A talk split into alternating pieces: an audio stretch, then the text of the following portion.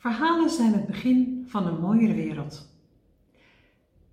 Ik hoor u denken, wat moet ik daarmee? Nou, luister. 27 december vorig jaar kreeg ik een appje van Karin of ik een artikel in het kerkblad wilde zetten over een actie waar zij voor mee bezig was. Ik ken Karin een klein beetje, een vrouw met het hart op de goede plek. Ik was wel nieuwsgierig dus ik vroeg of ze bij mij op kantoor wilde komen. Anderhalve week later was het zover. Karen kwam binnen. Nou, een beetje verlegen, onzeker, zenuwachtig. Maar we raakten in gesprek. En eerst maakten we wat kennis. Omdat we elkaar niet zo goed kenden. We bleken wel wat gemeen te hebben. Karin is ondernemer, gaat naar de kerk. En datzelfde geldt voor mij. Dus we vonden elkaar wel in het gesprek. Maar wat schetst mijn verbazing? Toen we aan de praat raakten over haar project, toen veranderde Karin in een vrouw die daar vol overtuiging en passie haar verhaal deed. En die vertelde waar ze mee bezig was. Dit is haar verhaal. Marina, luister. Ruim anderhalf jaar geleden heb ik een uh, burn-out gehad.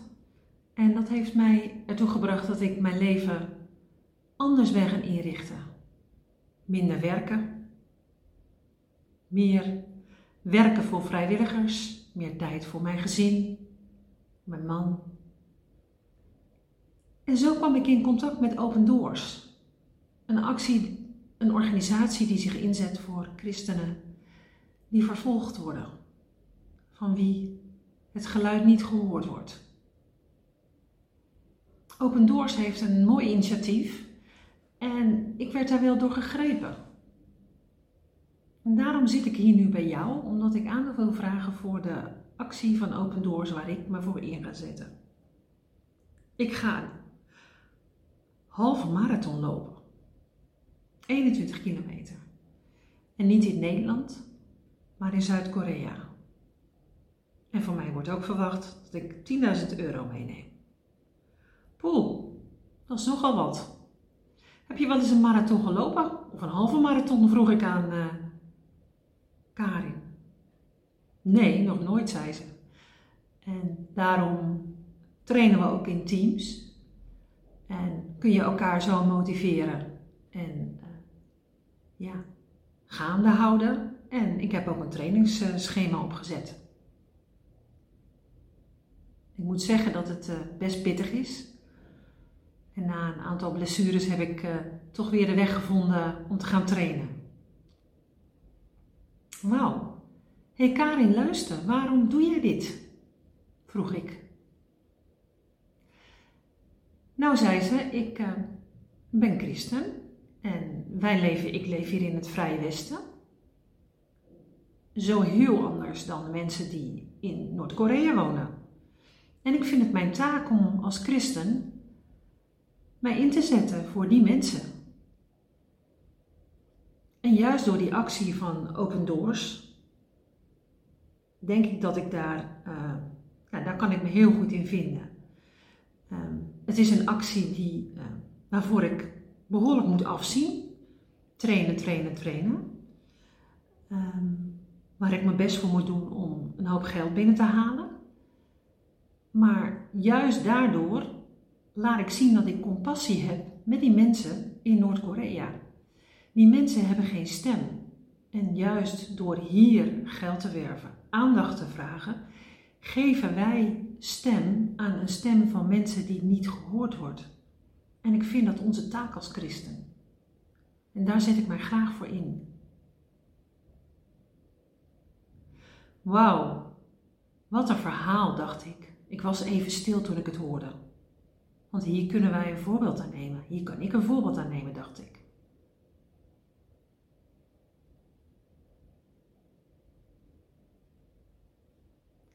Ja, het verhaal en het artikel in het kerkblad, dat kwam wel snel. Dat was niet zo'n punt. En door corona kan Karin nu op dit moment nog niet naar Zuid-Korea. en zal het nog even duren. Maar ze zal gaan, dat is wel zeker. Op dat moment kon ik eigenlijk nog niet vermoeden dat het verhaal van Karin zo'n indruk op mij zou hebben.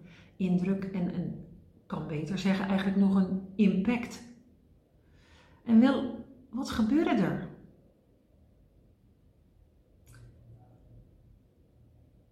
Toen ik het verhaal van Karin hoorde, toen was ik echt geraakt. Ik voelde een brok in mijn keel. Ik voelde de tranen opkomen toen ik merkte met hoeveel compassie Karin haar verhaal vertelde aan mij. Zoveel overtuiging van het afzien waar zij toe bereid is. Door te trainen, door geld op te halen, door ervoor te gaan. Om de medemens die geen stem heeft, een stem te laten geven, een stem te geven. Ik was daar echt van onder de indruk. Ik voelde in mijn hele lijf dat het verhaal iets met mij deed, dat het mij raakte. Als tweede was het de timing. Het was begin januari dat ze, mij, dat ze haar verhaal bij mij deed. Op dat moment had ik een goed jaar achter de rug met mijn bedrijf, Alphatext. Maar ik stond wel voor een nieuw jaar met een redelijk blanco agenda. En dat maakt je dan toch wel wat onrustig als ondernemer. Hoe moet je nou, ja, wat staat er je te wachten? Welke projecten ga je aan? Hoe ga jij aan jouw klant duidelijk maken wat je voor jouw klant te betekenen hebt? De woorden van mijn business coach ooit, Fiona, die echoden al een tijdje in mijn hoofd. Zorg ervoor dat jij als ondernemer een duidelijk aanbod hebt voor jouw klant. Een klein aanbod tegen een goede prijs. Een sterrenrestaurant heeft tenslotte ook maar een kleine menukaart. Ja, een aanbod. En dan, wat moest dat zijn? Het verhaal van Karin maakte mij eigenlijk duidelijk dat ik toch wel iets wilde gaan doen met storytelling, met verhalen. Ik had al een tijdje storytelling in het vizier. Verhalen, ik hoorde ze vaak als redacteur van het kerkblad. En steeds dacht ik eigenlijk van, ja, zonder dat die verhalen maar bij een aantal mensen op de mat rollen en dan houdt het op.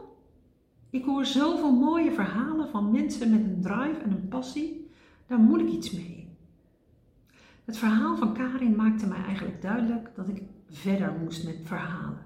Ze raken mij. En dat ben ik gaan doen. Ik ben een verhalenverzamelaar geworden op een website Verhalen met Spirit die ik ben gestart. Op die website kun je verhalen horen, zien van mensen met een drive. Mensen die deze wereld een beetje mooier willen maken.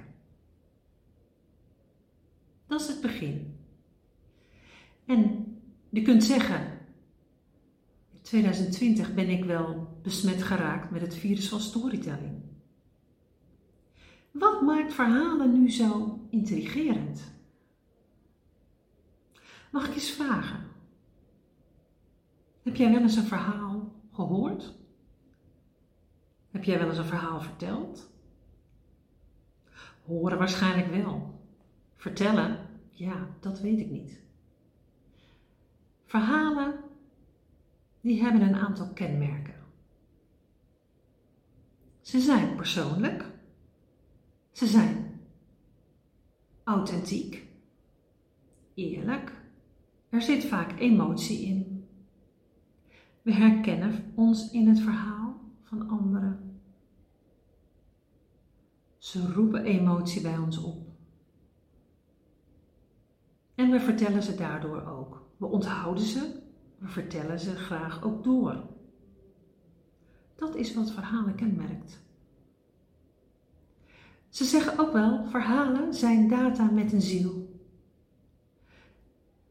Het is een boodschap die je brengt en die binnenkomt bij mensen. Herinner je je de frontberichten nog van dit voorjaar? Mensen die in de zorg werken, die te maken hadden met coronapatiënten. Bij mij kwamen ze enorm binnen. Anders dan de berichtgeving in het journaal of in de krant.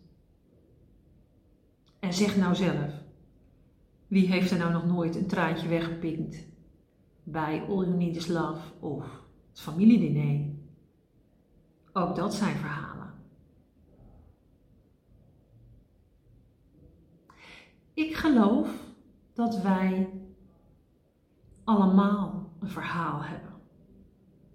Ieder mens op zijn eigen wijze.